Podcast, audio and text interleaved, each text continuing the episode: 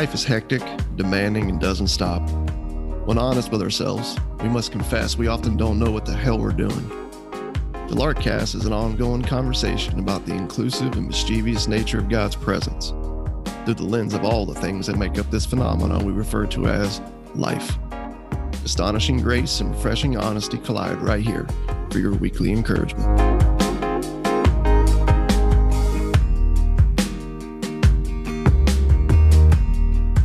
Back to the Larkcast. Good to be back. It feels like it feels like forever for me. I know that we put these out every week, uh, but some weeks we record two back to back, and we'll go a couple weeks without recording. So, being back in the man. saddle and recording this podcast, it's good to be back. Thank you uh, on behalf of us too. My name's Tony. Uh, my partner in crime here, Russ. Thank you for giving us the time of day and for taking time out of your day to listen to us yahoos talk about the scandalous love of God. so thank you. Really, seriously, I I'm yeah. I'm thankful no, and I have a lot of gratitude to our listeners and and supporters. Yeah, man. It's definitely an honor.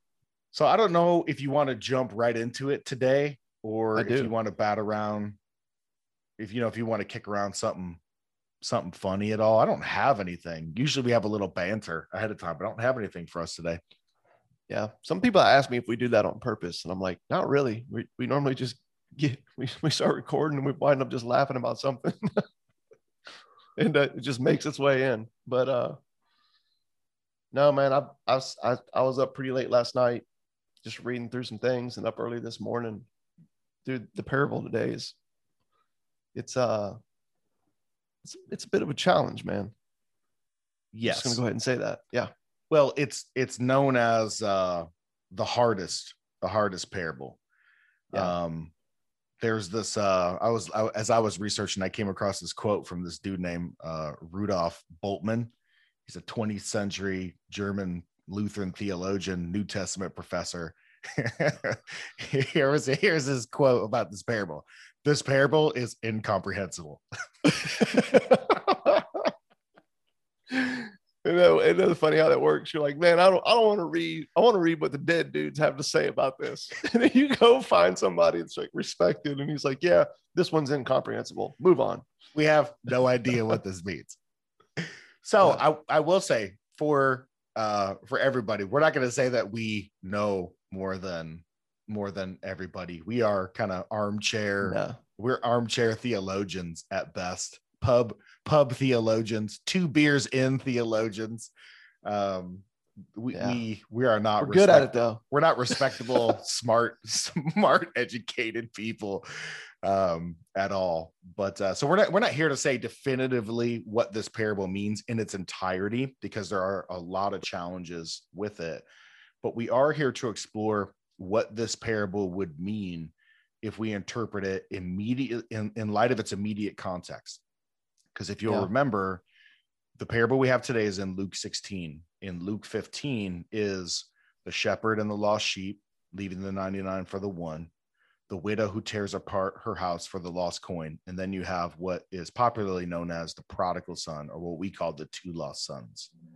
And yeah. so this parable follows those grace parables immediately. Yes, in Luke, it's chapter 16. It's often referred to as the unjust steward. It does come after that parable that we unpacked on, on the podcast that we some people refer to as the prodigal son, and it also comes before the parable that we've already talked about, dealing with an unjust judge. I think at the core of it, man, if I had to summarize what I think it offers us is I think it's a story that Jesus tells in which he invites us, helps us, you could even say, find freedom uh, from a very false idea of what a Messiah really is and what he's really like. He, um, because it's pretty mind blowing, dude, when you start to press into this story, exactly what Jesus is saying. And there's a reason why people say it's incomprehensible. There's a reason why you never hear it taught in churches. Dude, I was in ministry for years and years and years. I've never, I've traveled, I've spoke, I've heard other people speak, conferences, seminary, all that stuff. Right. I've never, ever heard anyone ever deal with this parable. Ever. What I like too is we've already done the unjust judge, where the Christ figure in the parable is an anti-hero. He, he's a Yeah. shady, he's a shady type, right? right. And I think I'm glad we did that one prior to this one because in this parable, who we're going to present as the Christ figure is even shadier than the unjust judge. Yeah. This dishonest manager.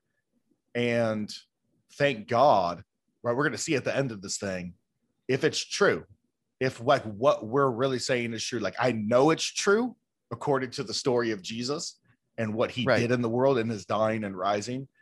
Um, but if this parable means this, which you know, I'll I'll put money on it. Um, yeah, dude. we're gonna I'm be gonna lay down my cards on it. yeah, we're gonna we'll be very very thankful uh, if you're honest with yourself that God has presented Himself to the world in such a way um, like this dishonest manager. So let me just read really really quick, just so this can kind of like sit in our brains a little bit before we dive into it. This is kind of like just a two sentence summary, just to whet the appetite as we dive in. Here's how I would describe the parable. Turns out that God decided to introduce himself to creation as a shady owner of a debt consolidation business rather than the upright bookkeeper who demands every penny of what we owe. And as it turns out, as disreputable debtors ourselves, we'd rather buy from the trunk of a car in an alley than full price in a store. That's exactly what he unpacks, dude. I can see like old me, man, even present me at moments, and, and lots of people that I know and love and care about who would say, Whoa, uh uh stop that. No, uh uh no. That is not what God is like. That is not what Jesus did. Yeah. But it's like, ah, here's the story, man. And God is we- holy. he is from eternity past. He is omniscient and omnipresent and all the other omnis you can think of. right. Um, what do you mean? You're trying to paint him like some dude in a long trench coat who's got watches hanging on the inside, trying to sell you a fake Rolex on the side of the street. And to which I would say, yes, yes, Yeah. that is exactly what God in Christ is doing. And if you are honest with yourselves, you will be thankful that that's how he has presented himself to you. Yeah. Just, so just to be clear, for me, like pressing in on this, on the front end, you find yourself really wrestling because there's a couple of interpretations, man. That you know, it can go a couple of different ways here. Um, and again, we're not saying we arrived, but I do feel like when we interpret it through what Jesus has been saying for seven chapters, Right. When we interpret it in light of what the story that it follows and the story that follows it, it's very much in sync with what Jesus is declaring about what he's actually like and what he's really doing on our behalf. So, as frustrating it is, it's one of the most life giving parables in the scriptures. Yeah. Um, so, man, go ahead and read it, dude. You got it in All front of you. Let's read it and just let's unpack this bad boy. I do. All right, Luke 16, 1 to 8. There was a rich man who had a steward, and charges were brought to him that this man was wasting his goods. And he called him into his office and said to him, What is this I hear about you? Turn in the account of your stewardship, for you can no longer be a steward. And the steward said to himself, What shall I do, since my master is taking the stewardship away from me? I am not strong enough to dig, and I am ashamed to beg. I have decided what to do so that people may receive me into their houses when I am put out of the stewardship. So, summoning his master's debtors one by one, he said to the first, How much do you owe my master? He said, A hundred measures of oil. He said to him, Take your bill and sit down quickly and write 50. Then he said to another, And how much do you owe? He said, A hundred measures of wheat. He said to him, Take your bill and write 80. The master commended the dishonest steward for his shrewdness, for the sons of this world are more shrewd in dealing with their own generation than the sons of light. Oh, You're like, what the what the cra He goes, he goes from firing this dude to giving him the employee of the month plat. like, what the heck? So let's just take it verse by verse. So verse one, it says there was a rich man who had a steward, and charges were brought against him against him that he was wasting Yeah. um, his goods. So here we have this uh someone snitches on him, right. right? you got like a nameless informant, right? a That's like- nameless that- informant. that's ratting on this dude. Mhm. Yeah. And um, it's interesting. The charge brought against him is wasting. Now, what's interesting is coming coming on the heels of the prodigal son. The Mhm. the Greek word for wasting here, that's the charge against this dishonest master, is the same word that's used for the prodigal son who wasted the property of his dad in a far off country. So you're seeing some connection between the prodigal son, Luke at the end of Luke 15, um, and this one. And in verse two, he called him and said to him, What is this I hear about you? Turn in the account of your stewardship, for you can no longer be a steward. So, simply on the word of this parabolic snitch, without any real internal investigation or even asking him a question like, Yo, is this true? He just fires this dude. Like, Yeah. straight up, just cans this guy right in his office. yeah it's very it's kind of the opposite of what you see in the story that jesus uh, had told before dealing with you know what we call the prodigal son the, you know the younger and the older brother of course the younger brother's dealings at the beginning of that story but i love that point that you brought up the word wasting that i love the the master storyteller jesus uses the same verb right in this very next story diascorpizon right i believe is the actual word Whoa, check you Um, yeah. out, bro. come on now i um Dang, not too many people throw themselves out there with Greek words like that. well here's That was here's bold. That was bold. That was a pastoral moment. That was the hashtag pastoral moment right hashtag pastoral moment there. there it was. um also as some people would say very a very very southern moment in which case you're like i don't know if it's pronounced this way but i don't care i'm owning You get a pass because you here it Southern. is So, but it is the same verb it's the same verb that's used as you already said man like the younger brother wasted all that he had well same with this dude man he he wastes that's the issue Yeah.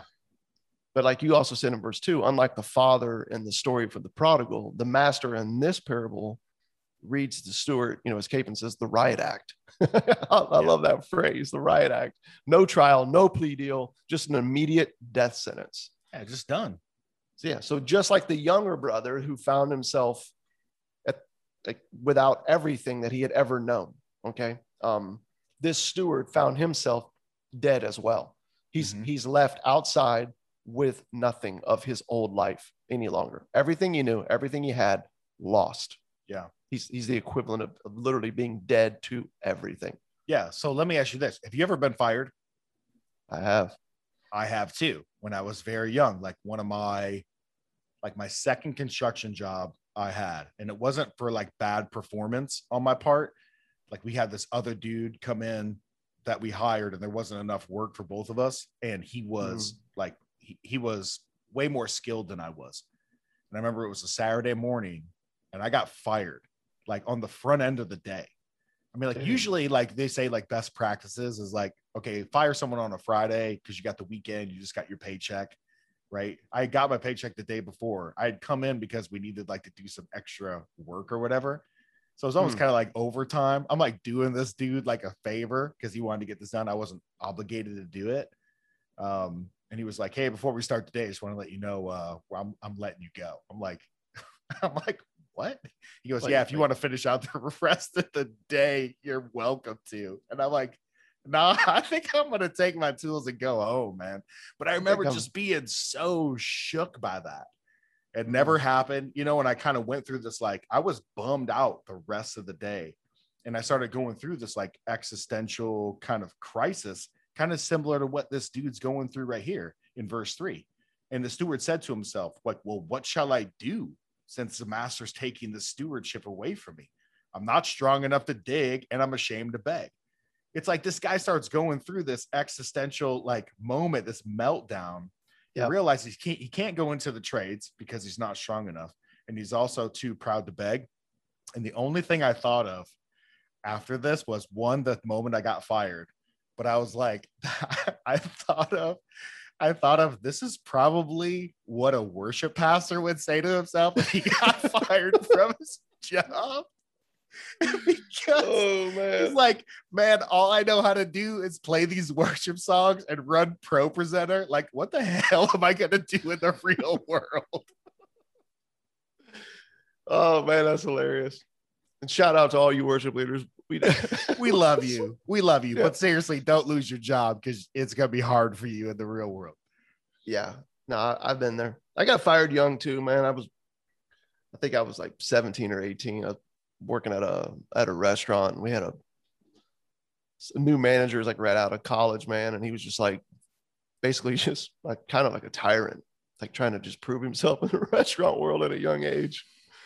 So I invited him out back to deal with it, to deal with things. And apparently, if you do that, like they let you go. But yeah, um, you can't be uh, wanting to uh, fight your boss. no. No. But I remember like That's frowned that- upon in corporate America. yeah, you have that legitimate like, oh crap, you know what I mean, kind of moment. And then, dude, I have worked in a company with you know two little ones at home when I was a, a machinist prior to when I went in like full time ministry, and we uh, I was working for a company that went under, and there wasn't like this severance package, man, or anything like that. It was Yeah. I mean, it was like, hey, uh, by the way, um, probably like within the week we're gonna be done. You might want to find more work. And I'm like, bro, I got a mortgage, I got a car payment, you know, I got mouths to feed. Right. And that was a like a scary, scary moment, man. So you start you start racking through your brain all the different things that you can do. And I think what we see in this story is this guy's like, all right, this this tyrant, man, like without even a you know, without even a trial, just fires me on the word of some rat. Mm-hmm. So I'm just I'm gonna get creative, man. I'm gonna outwit this dude. I'm, I'm gonna figure out how to eat and live indoors because I got because I ain't got what's needed. I don't have what's needed, you know, within me, whether it's Yeah. age or whatever, to go out and try to earn another living somewhere. Yeah. so he definitely makes this like plot, man, to to outwit to outwit this this master. well, up until this point, he's kind of represented this like penny pinching, like rich, like Mr. Potter type. If you're uh It's a Wonderful Life, you know, if you're familiar with that movie, which most people are, like it's just this like real rigid dude who is very much on his bookkeeping vibes. Like this guy will Yeah. not stop until he gets every last penny of all of his accounts past due. Yep. And he's represented this guy. So now he's got to go live among these people who he's been collecting like basically rent money and debt money from. And he's like, well, how in the world am I going to fit in? How in the world am Mm. I going to be received and embraced and welcomed and liked among these people? Because That's the key. up until this point, I represent someone on the basis of you owe every penny. Hmm And now he's wondering, how am I going to be received among these people? But now he's even lower than them because he doesn't even have a job. Right? People who do owe a debt that they cannot pay. And now I'm in a position of, like you said, being lower than even them. Bro, when you start to see that, it's like, I don't know, Uh-oh. Uh-oh. Is kind of. Storyteller is is back at it again, bro. it's like This is kind of sounding like my man hit. himself right here. everyone's a hit, dude. It's like there's no mm. song in the album that you have to skip.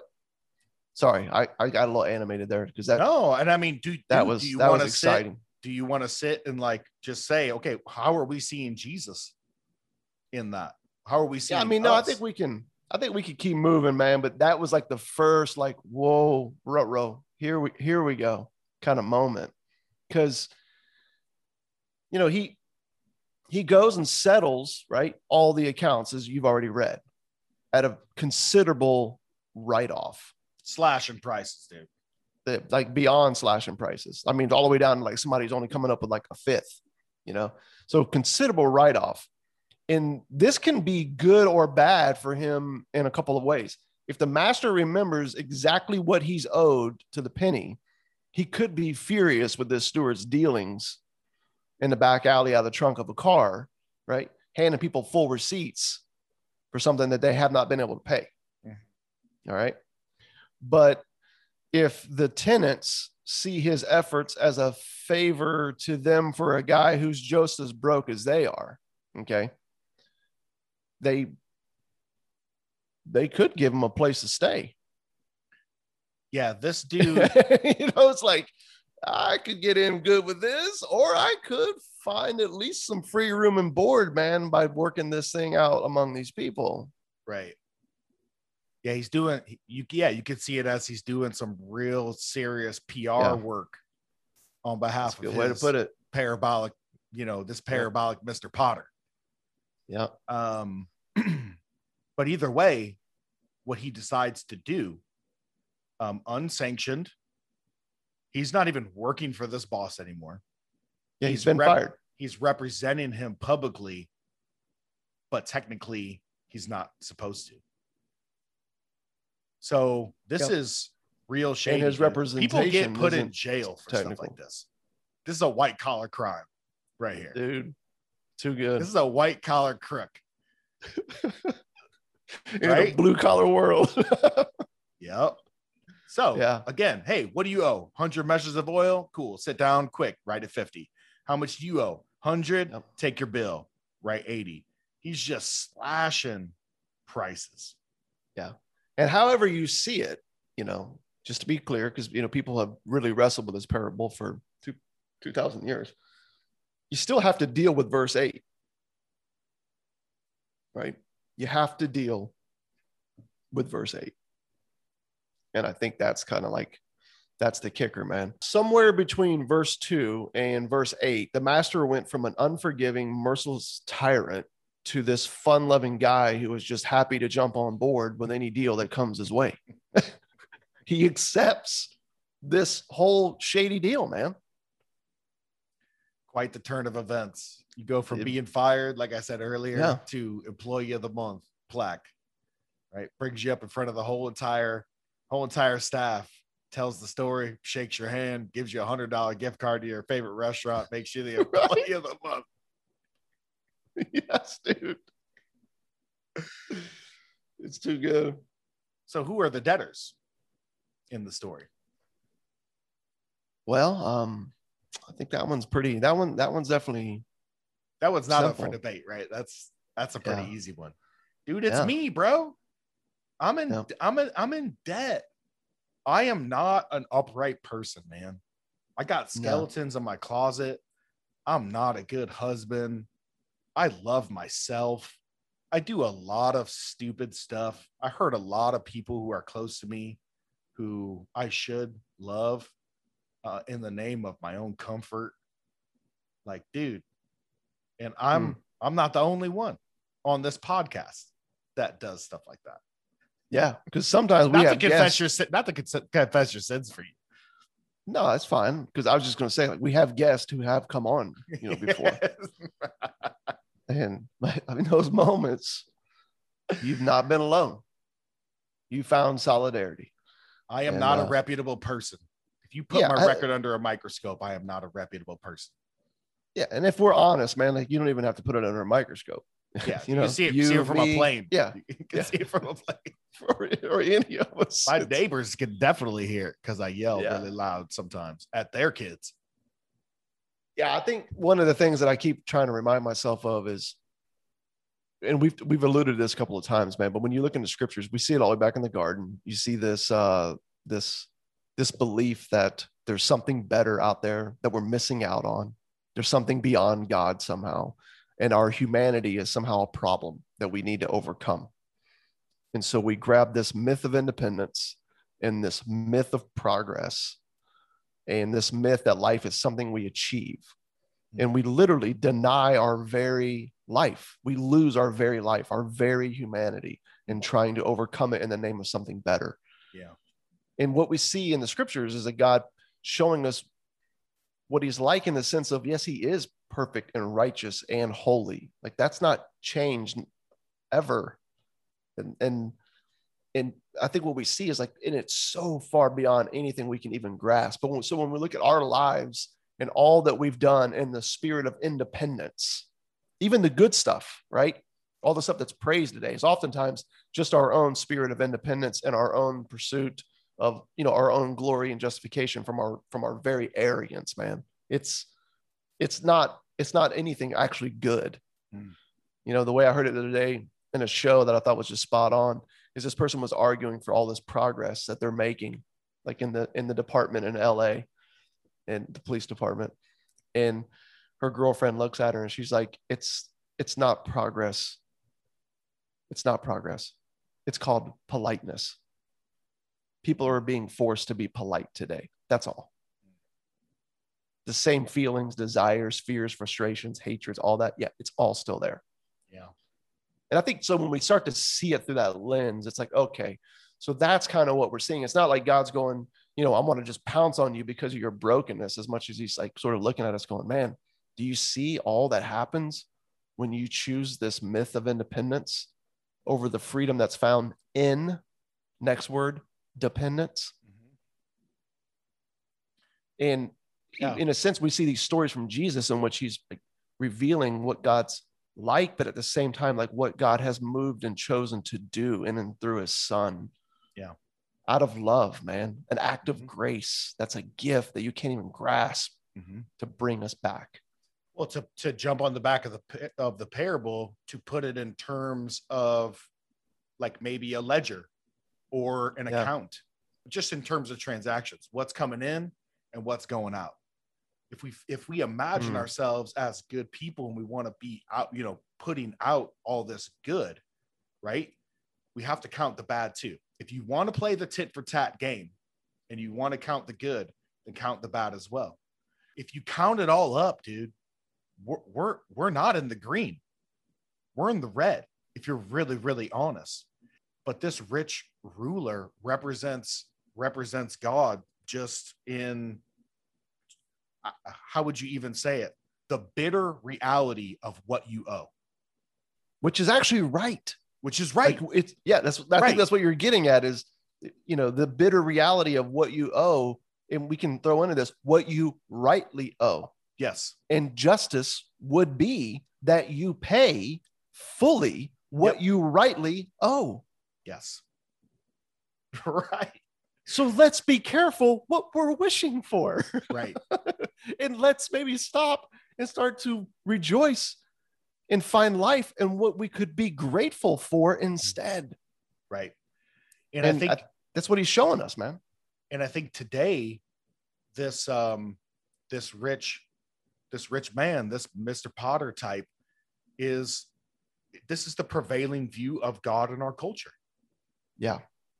That to come to him means I need to come to him with um with a good reputation, with a respectable record, uh, to clean my act up. Uh, that maybe I used to be a sinner, but I'm not anymore. I'm on a better path. I'm moving upwards. I'm moving, I'm moving forward in Mhm. God's name. I'm becoming the kind of person. Um, I know Jesus had to die for me 10 years ago, but man, I really am the kind of person that I don't think he would have to die for anymore. He's patting Maybe like on- a he's patting maybe like on a the back. hammer on the thumb. yeah, You know what I mean?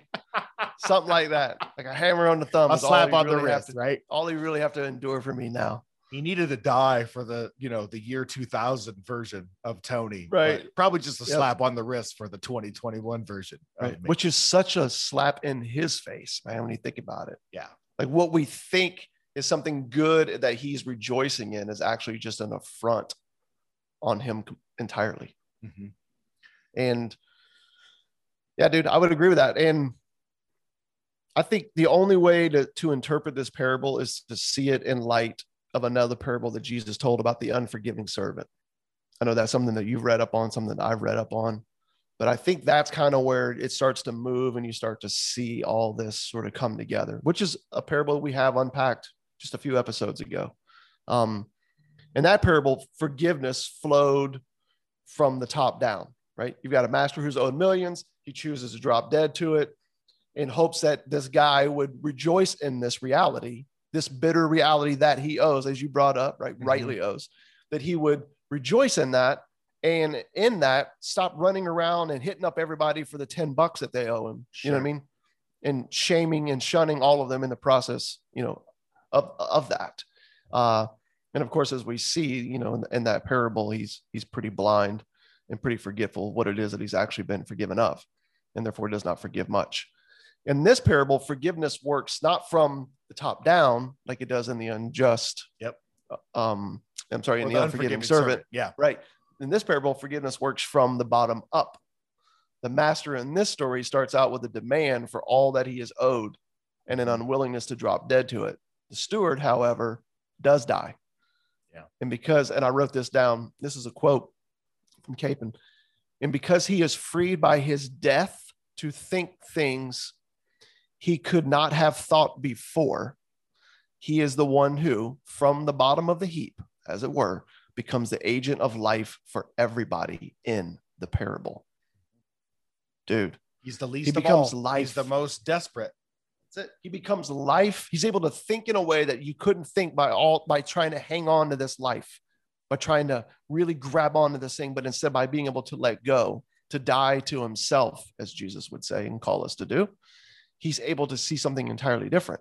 And so he becomes life from the dead for the master.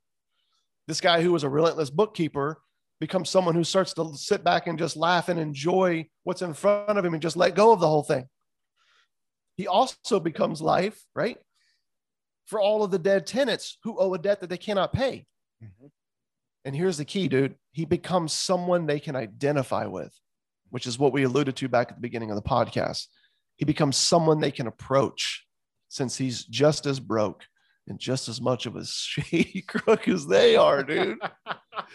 so when you mentioned a minute ago how like society has this picture of God that's told at the beginning of this parable, and that's all they're hearing. Yep. They're not hearing what he's moved to and what he what he goes on and does. They just hear the that. rich man. Mm-hmm. Okay, but check this. At the same time, I feel like society is only hearing this very false, sanitized version of Jesus. So they're getting a, the this one picture of God without all the rest of his character and what he's gone on to do for us.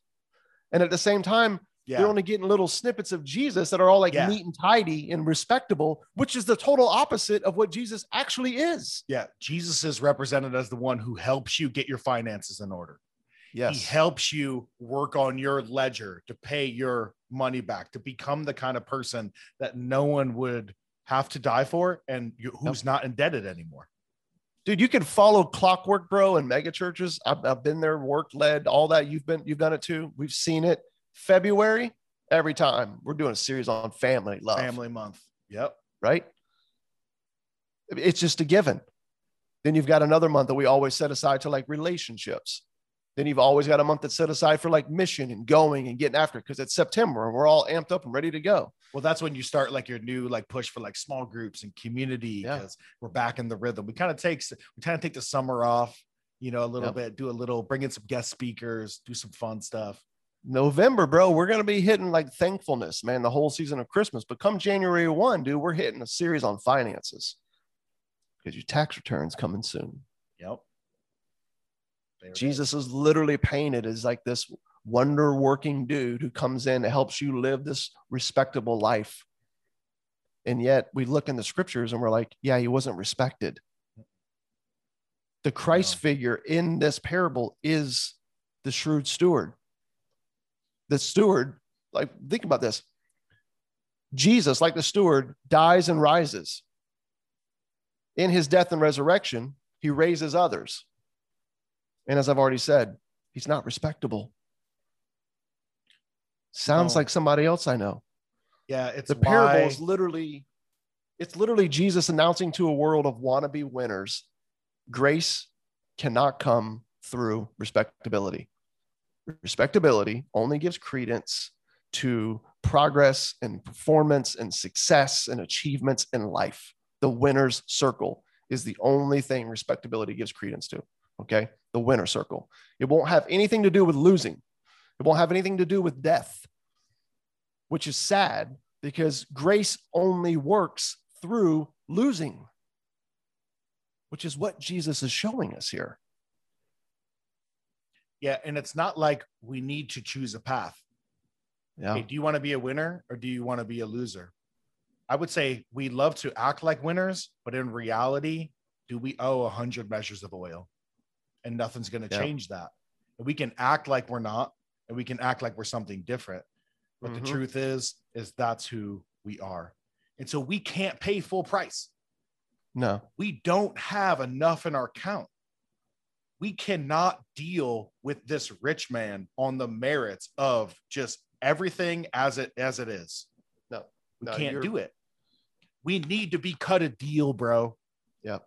We need the righteousness of God, the forgiveness of God to be dealt to us on the black market, out of the trunk in an alley. We can't afford full price. And as shady sinner types, we need a disreputable representative, someone like us, someone who understands our situation, someone Yes. who can cut us a deal. Yep. And this is what we have in this dishonest manager.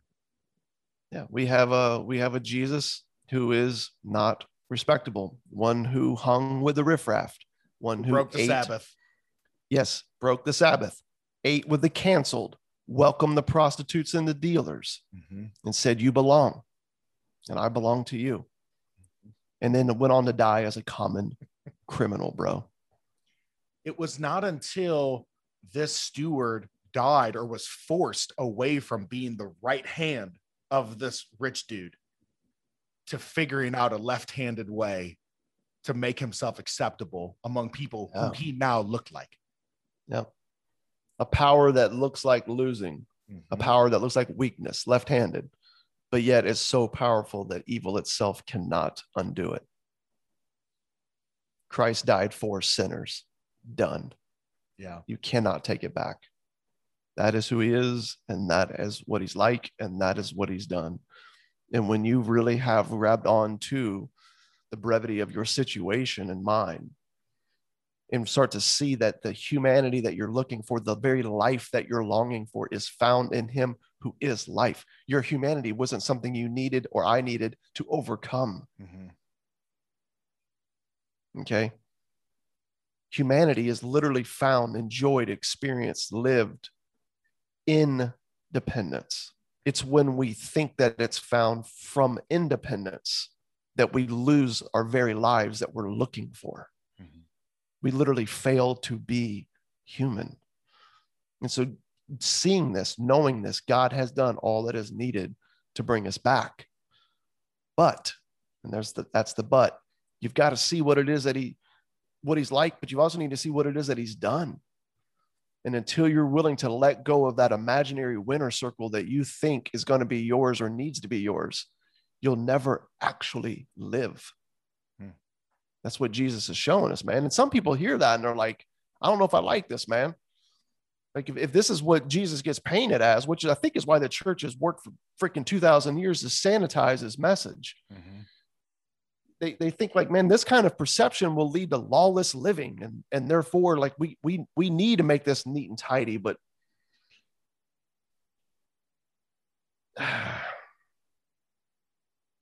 if that's you man and that's me and i've been there and there's times that i get there just to be clear then you got to know that that you're in good company with a group called the pharisees the sadducees the lawyers the religious upright that plotted Jesus' murder. In John, it says that the word became flesh and dwelt among us. And then it goes on and says that he who was among us, that his very own people did not even recognize him. They didn't receive him. They didn't receive him. They had everything backwards. And if that's us, man, if we're not careful, we're literally going to lump ourselves right in with them in the name of what's good and needed and what the church needs to be and become. Like, dude, what the church needs to be is broken because that's what it is. Broken people learning to trust in God's boundless love and therefore able to love and accept all people and invite them into the journey of trusting in this reality. Yeah we were looking for god to show up um like a businessman with a tailored suit Yep. tie perfect every hair on his head placed uh cufflinks dialed in matching socks nice pocket square who showed up with a smile and a handshake and a briefcase ready to, to do business in the most reputable honest fair way Instead, we got some 33 year old dude wearing a hoodie in a back alley selling bootleg Chinese DVDs. and if you were freaking honest with yourself for one second, Yeah. you would say, I can only do business with that dude in the alley. Yeah. Because I cannot hang at the table of this rich dude who demands every penny from me. I No. don't have it. I don't have it. Nope. It's uh I guess you could say that luckily for us, thank God, you might even be able to say, Yeah. we don't have to deal with uh we don't have to deal with a just steward. Yep. Instead, we get to find our only hope, which is the workings of an unjust steward. Mm. We hear a lot, dude, about how you know Jesus came to identify with us and how he he knows our pain and our struggles. He knows our humanity. He knows what it means to fear and to doubt and to be hurt, to be angry, to be abandoned, which is all true. Amen. Um, but I think we, we we miss when we skip over this parable is we miss the fact of how Jesus also portrays himself in a way that we can identify with him. Because oftentimes what I see in the name of church, man, which I is which is sad, is is the constant handing out of a savior people cannot identify with in a life that they cannot achieve. It's like a constant call to a life you can't achieve, and the constant presentation of a savior you cannot identify with, and the constant pushing of what a godfather is like that you don't even want anything to do with. Can't relate to it. So everything we're doing to try to help people is actually working backwards, which is probably why it's the religious upright that normally gather around this. And the vast majority of the world that's realized, dude, I'm a failure at worst and a fake at best Mm-hmm. that never actually comes to the party. The party that's for them, Right. just because of how how he's presented when we offer these sanitized versions of Jesus. We're free of that, man. Let him speak for himself. Because when you let him speak for himself, it leads to every single thing that every single human is longing for, but cannot find in this world apart from him who is life. And the only thing I'll add to that is don't be surprised when people balk at this or get Of angry at yeah. this. Because when Jesus said in Matthew 11, Come to me, all who are weary and heavy and, and have heavy burdens of religion, come to me, you're going to find rest for your souls. There were people who thought they were just crushing it. It wasn't a heavy burden. They didn't come to the end of that rope yet and realize, dude, I just can't do this. Like Yeah. when Jesus says, I've come for one sick person, not 99 who don't need a doctor. What he's saying is that the majority of people are going to see and think that they don't, there's nothing wrong. I'm it's a rhetorical sick. question. I'm What good. 99 don't need repentance? We're like, Right, "Oh, man, exactly. those They- 99 don't. He's like, But they no, haven't- they haven't come to see that yet. They haven't come to see that yet. And so to the to most people, this is just going to be foolish, man. Right? Yes. Yeah. Lark, Lark exists, I think, for those who their eyes are wide freaking open as to like who they really are. And what he's done to meet us right where we are Where we are. and bring us home. Amen. Don't get any better than that, man. Doesn't get better that. So until next time, into the next parable, I say, Cheers. cheers.